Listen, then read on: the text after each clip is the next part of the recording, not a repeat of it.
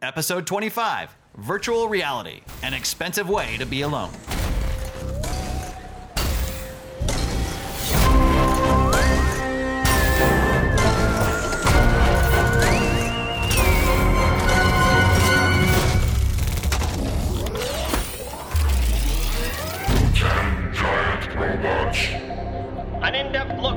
Curtain at Hollywood visual effects, the craft of storytelling, and the people who make magic for screens both big and small.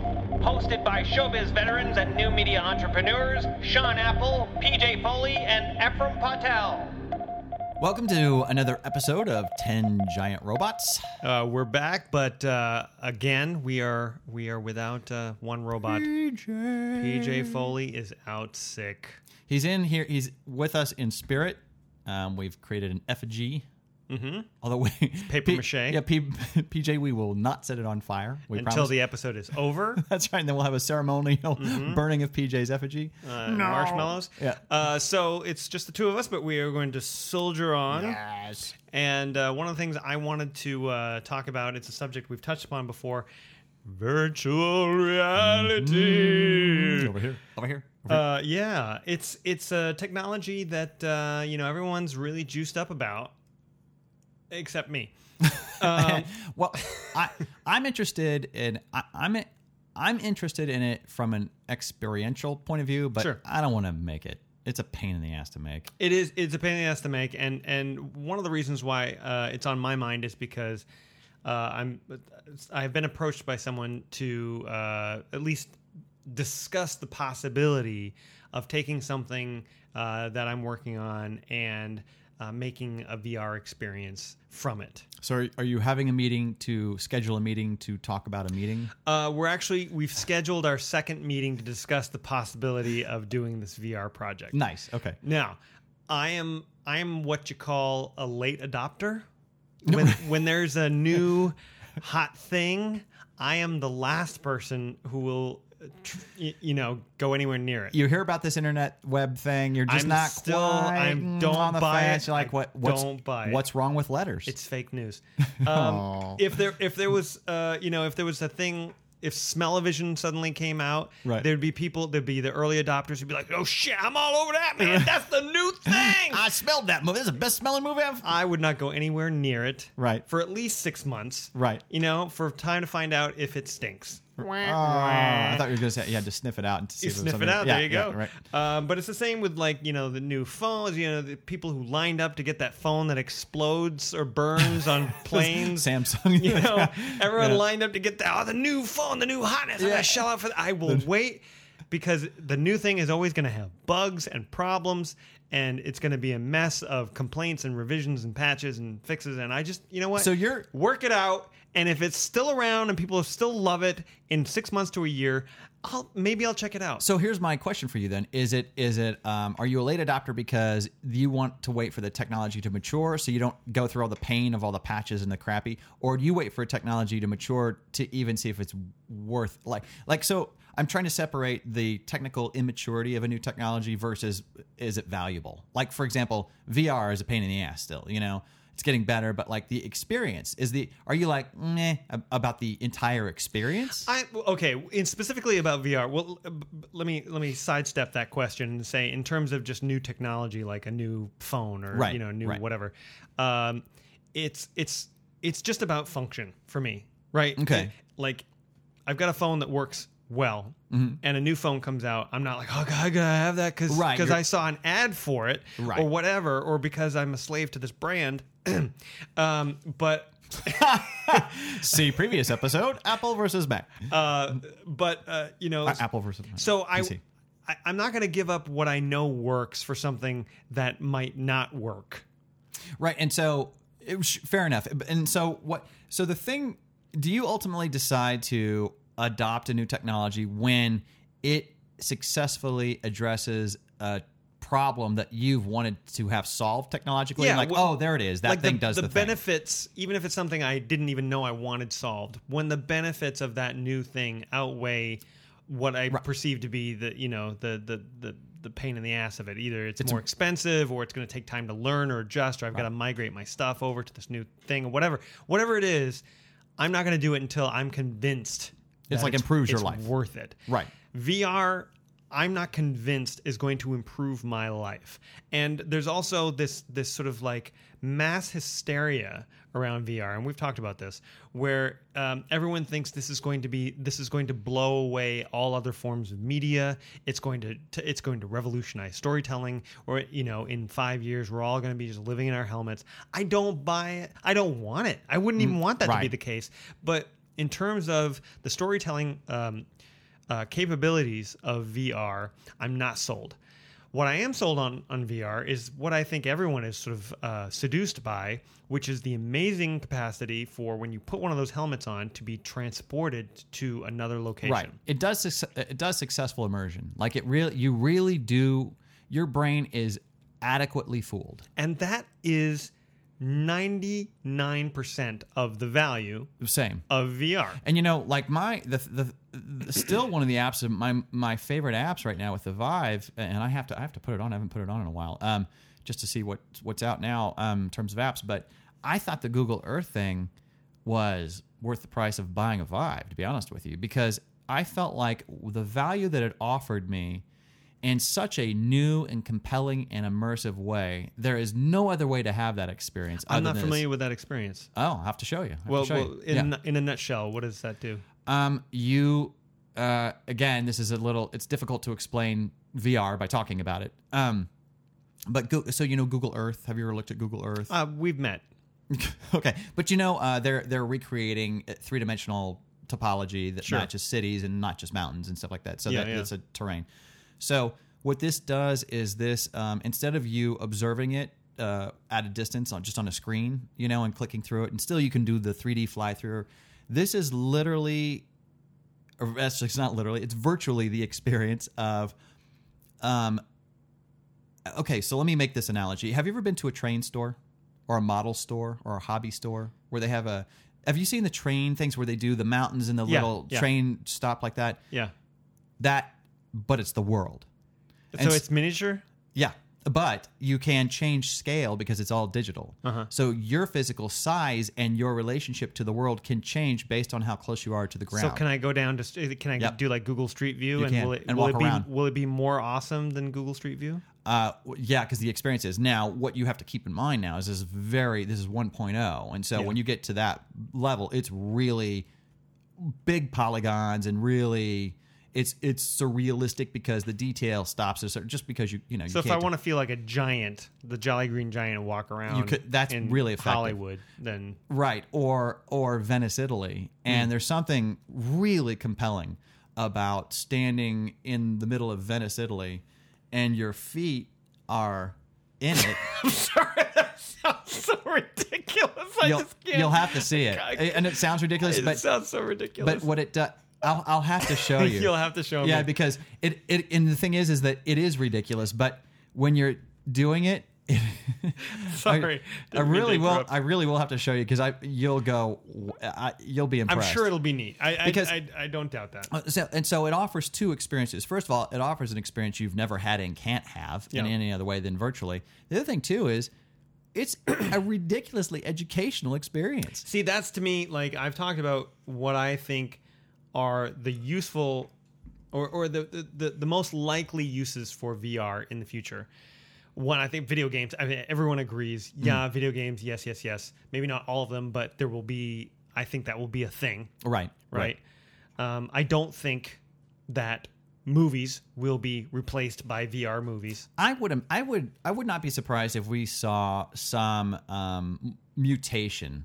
There- you know, like yeah. it's not a movie and it's not a video game, but it's some sort of experience that's a fictional experience and it has some sort of compelling time element to it and there is some sort of challenge. I don't know what That's that the is. thing is that that it's an experience. It's not a it's not a movie. It's not a story. It's an experience. When you get into a VR landscape, it is you're experiencing this place, and there may be some sort of drama inherent in the environment, but it is you're always going to be at arm's length from this experience and so you're going to stand there like a time traveler or whatever or like a like a someone who just transported into this place and just look around You're, And- you're Ebenezer Scrooge. You can't talk to anybody, but you can observe everything. from right, right and and there's there's going to be really neat niche experiences Right. and pseudo storytelling done in those arenas. And I think some people are gonna like you. I'm sure someone will come up with a super creative way of. Of, of making that work with one uber specific idea Right. but it won't be like oh we've cracked the code and this thing now we're all telling See, movies in vr I look at it this way: is like, I, um, uh, you know, I I just think it's a different format, and I, uh, not format. I think it's just a different media type. It's a new media type, and I don't think it's going to replace film uh, storytelling. The other thing too is, when you are standing up for an hour in VR, it's it's tiring. You're standing. You know, the thing that, that a movie is necessarily a passive experience. You know, it's not an intellectually or emotionally passive experience. It's a very active one. It, but your your ass is in a chair. yeah you know, I, I watched i'm sorry go ahead and and so and I think that's the difference is like uh, nobody's going to want to stand through a two hour movie. It's No, not going to happen. I watched a five minute VR short the other day on the Vive, or no, on the Oculus, and it said you should sh- uh, best uh, watched standing up. So I stood, and I was annoyed for five minutes, Right. standing, because and and in, at the end of the day, it was like, no, I didn't have to stand. I could have easily sat. Exactly there was no right. There was no reason- compelling reason. There was no Yeah. reason to stand. That's right. And um, you know, when I'm watching something like a movie, which is what this was, Right. it was like a little play, Right. uh, you know, I, I like to sit. I like to be relaxed, and I could have swiveled around and looked. Sure. You know, because each one of these VR experiences, and this is a pet peeve of mine, like you start it up and you hit play. There's always buffer time, and the buffer time is not to buffer the image.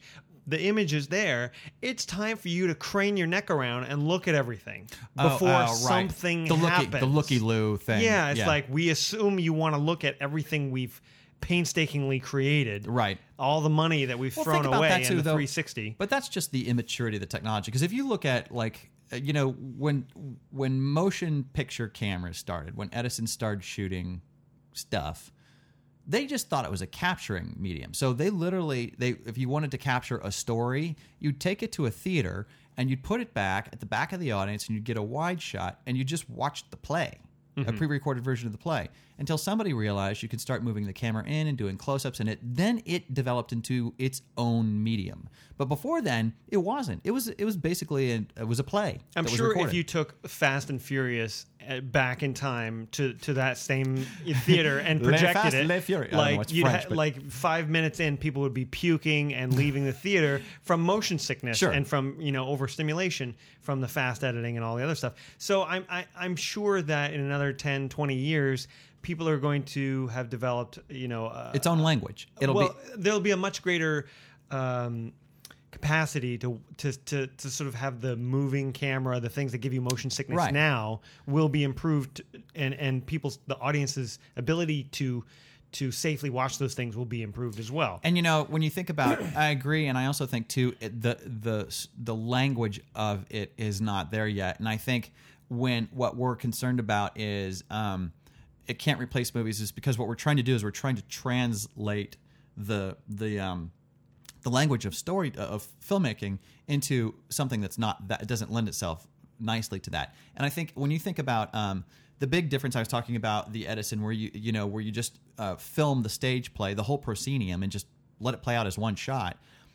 What happened was is not that somebody figured out how to move the camera in and do close-ups and so you could actually the director could decide what you're looking at whereas it when you're an audience watching a play every audience member is the director. You know you can get subtle cues by throwing a light on somebody and not at somebody else so you can sort of direct the eye but you can look at anybody on stage. But here's my other point is that what actually happened when you move the camera is your point of view went from objective to subjective.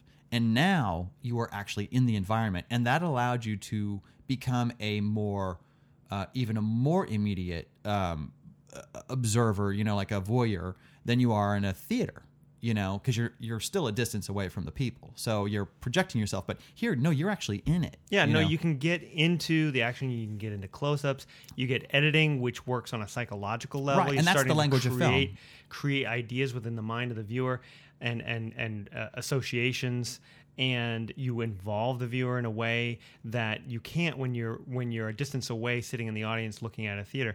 But you know, there's also a, a reason why theatrical experiences were not designed in 360. You're not in the audience with Well, they- some with- of 'em are. with well, there's a 360 audience.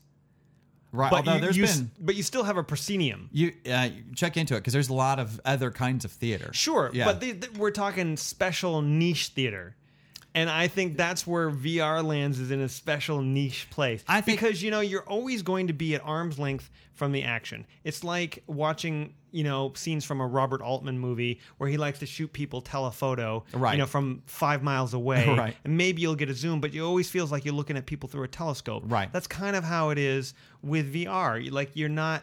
You're you're you're you're in someone's house listening to them argue in the next room. And I think that you know it's so he, here would be an example of maybe a potential next gen where it steps up that thing. And we're not there yet in terms of a lot of things. But so imagine that it has voice recognition. The the 3D goggles, the VR goggles now have a microphone and it essentially has Siri or Alexa or one of these, you know, um, technologies. Now picture Clue, the movie Clue, but now picture you are one of the characters in Clue, and all the other things are AI driven. Yeah, it's So- a video game. That's that's called a video game. Okay, okay, but it, but even at the core, there is some, and I guess you could argue this with storytelling. So to differentiate the two, one is a passive experience, the other one is an active experience. Sure. So what you're saying is that VR as a passive experience is meh, or as opposed to um, a, video game where it's designed as a active experience. I'm saying as a storytelling medium for a passive viewer. Right, it- so- but the key here is passive. Yeah, passive. Right. Um, it's it's meh, uh, or at least it's extraordinarily limited compared to the tool set that we have. And I'm not saying that we can't develop tools for storytelling in VR. I'm just saying that we're not going to find a one for one set of tools where it's like, oh, we can totally, we can't tell Kramer versus Kramer in VR. It'd be so cool that you'd be in the middle of the argument. You're actually standing between the two. You're actually in the way of the argument. You're reaching argument. out and helping him make pancakes. Yeah, right, right. Uh, it- it- no, it's it's just it's Kramer a, versus Kramer. It's just a VR. Steel Magnolias now in VR. my dinner with Andre. Um, You're the waiter. You only get to see part of the conversation. You can't keep going back to the kitchen and. I think you'll you'll get like these these interesting experiences because it really is about transporting you to a place. Like That's I right. saw one of the most interesting ones that I saw um, on the Vive the other day was um, it's an undersea uh, experience from I Is that the whale? The- Well, uh, that's called, I think it's called Blue Blue Sea. Yeah. and the whale one was interesting. Right. It was well produced. And I'm like, oh, that's good. It's well Right. produced. Like it, it- you know where you're supposed to look. Right. Even though it's 360, you know where You're your guided. proscenium is. Right. Right. Just by the design of the environment. That's the language. right. That's starting to develop right. the It's language. subtle.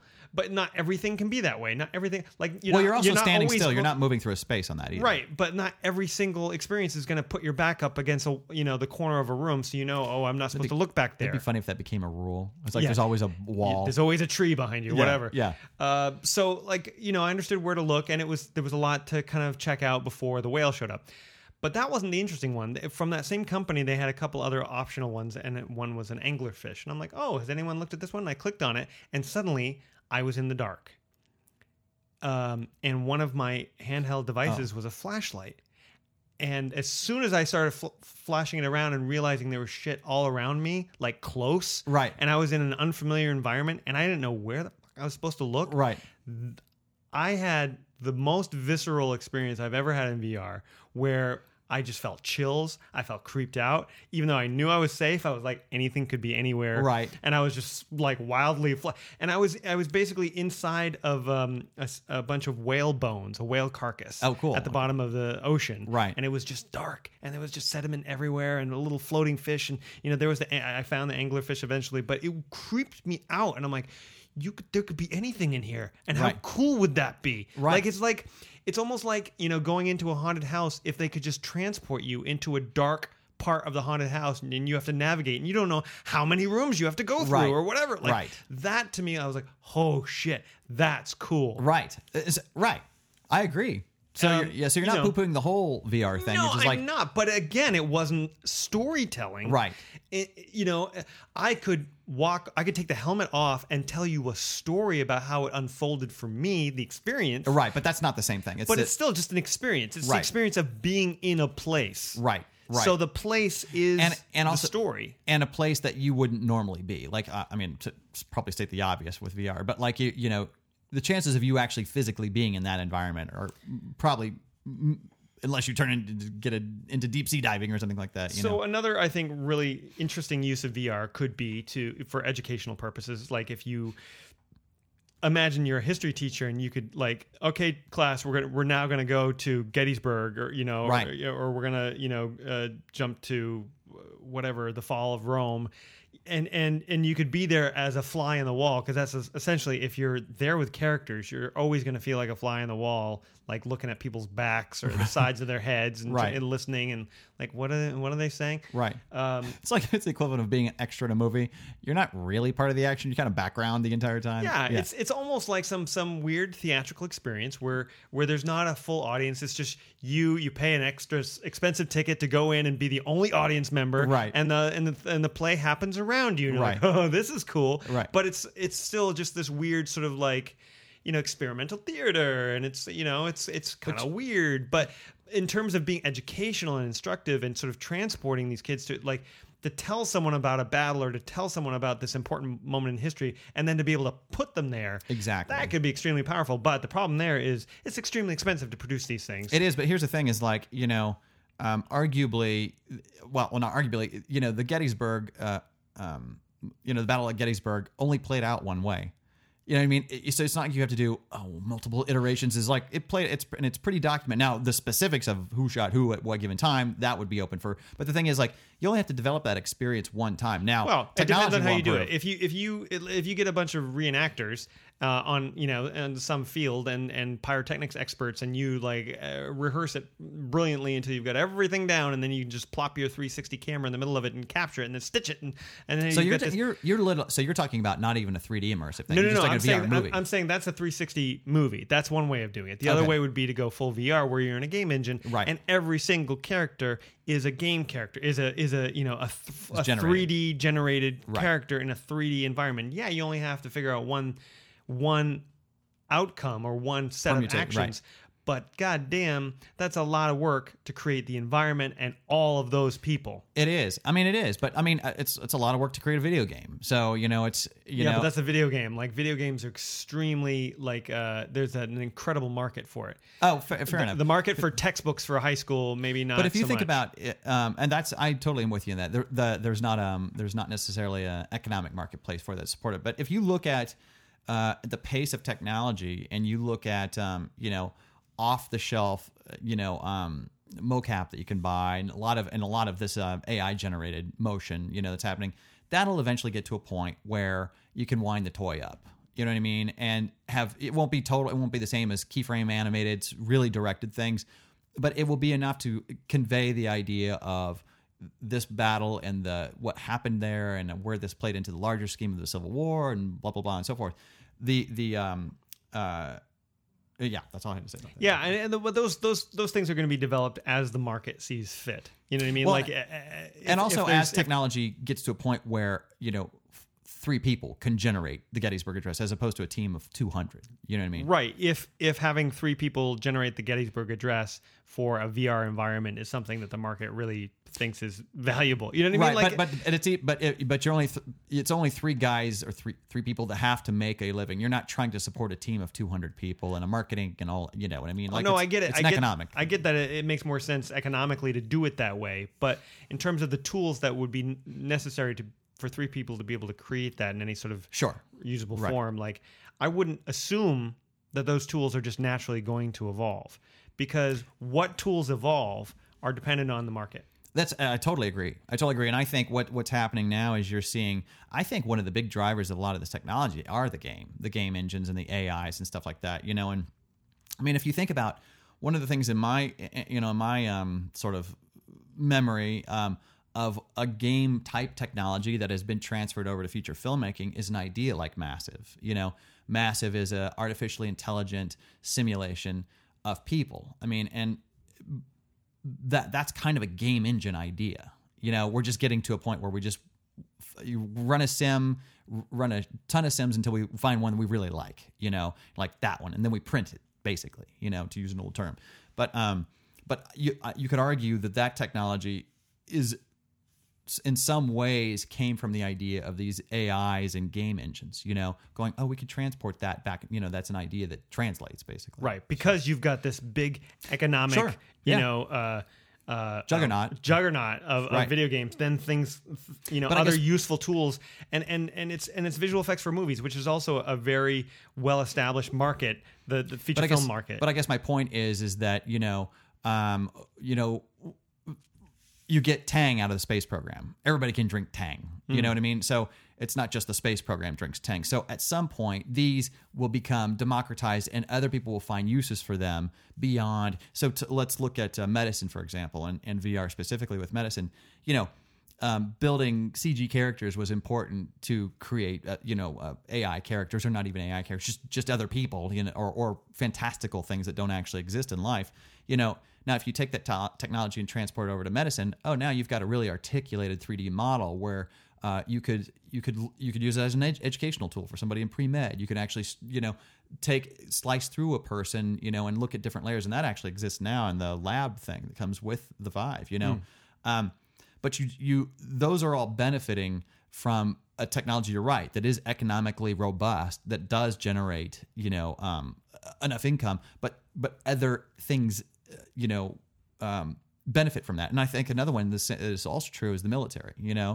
Um, we we get uh, high powered lenses from s- spy satellites. You know we get really inexpensive cheap really high grade lenses for our cameras and our iPhones because we get we get food uh, food advancements and, and preservatives that's exactly and right. and all of that from from uh, military and space. And so I guess my point is is that at some point you don't have to be the financial juggernaut of the video game industry to benefit from the technology coming from that. for So- sure, for sure. But uh, a lot of the uh, a lot of the financial uh, benefit that's coming uh, that that's flowing into VR right now is is is based on the assumption that's happening right now. The the boom that's ha- the gold rush.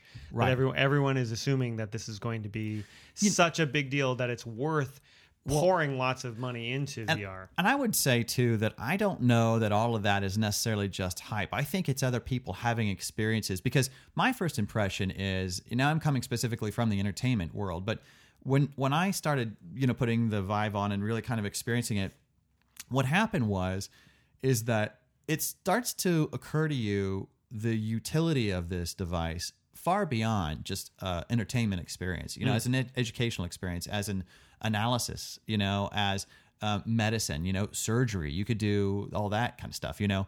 So i mean i, I think it's um uh, i think it has legs so to speak because um, it is useful beyond its um, its entertainment uh, um, capacity and it's uh, the new gadget on the block. You know, it's not. I don't feel like it's a fad in the same way that I feel like stereoscopic is a fad. And also, if you think stereoscopic is pretty limited, you know, in terms of the experience that it creates, it doesn't create an experience so different and so new that it, it gets your mind thinking like, oh yeah, how could I use that for? You know, whereas VR, I think, very does very much does have that kind of experience. So So wrapping up in conclusion, I would just say I agree with you. I, I am I'm not of the mindset that VR is is just a gimmick.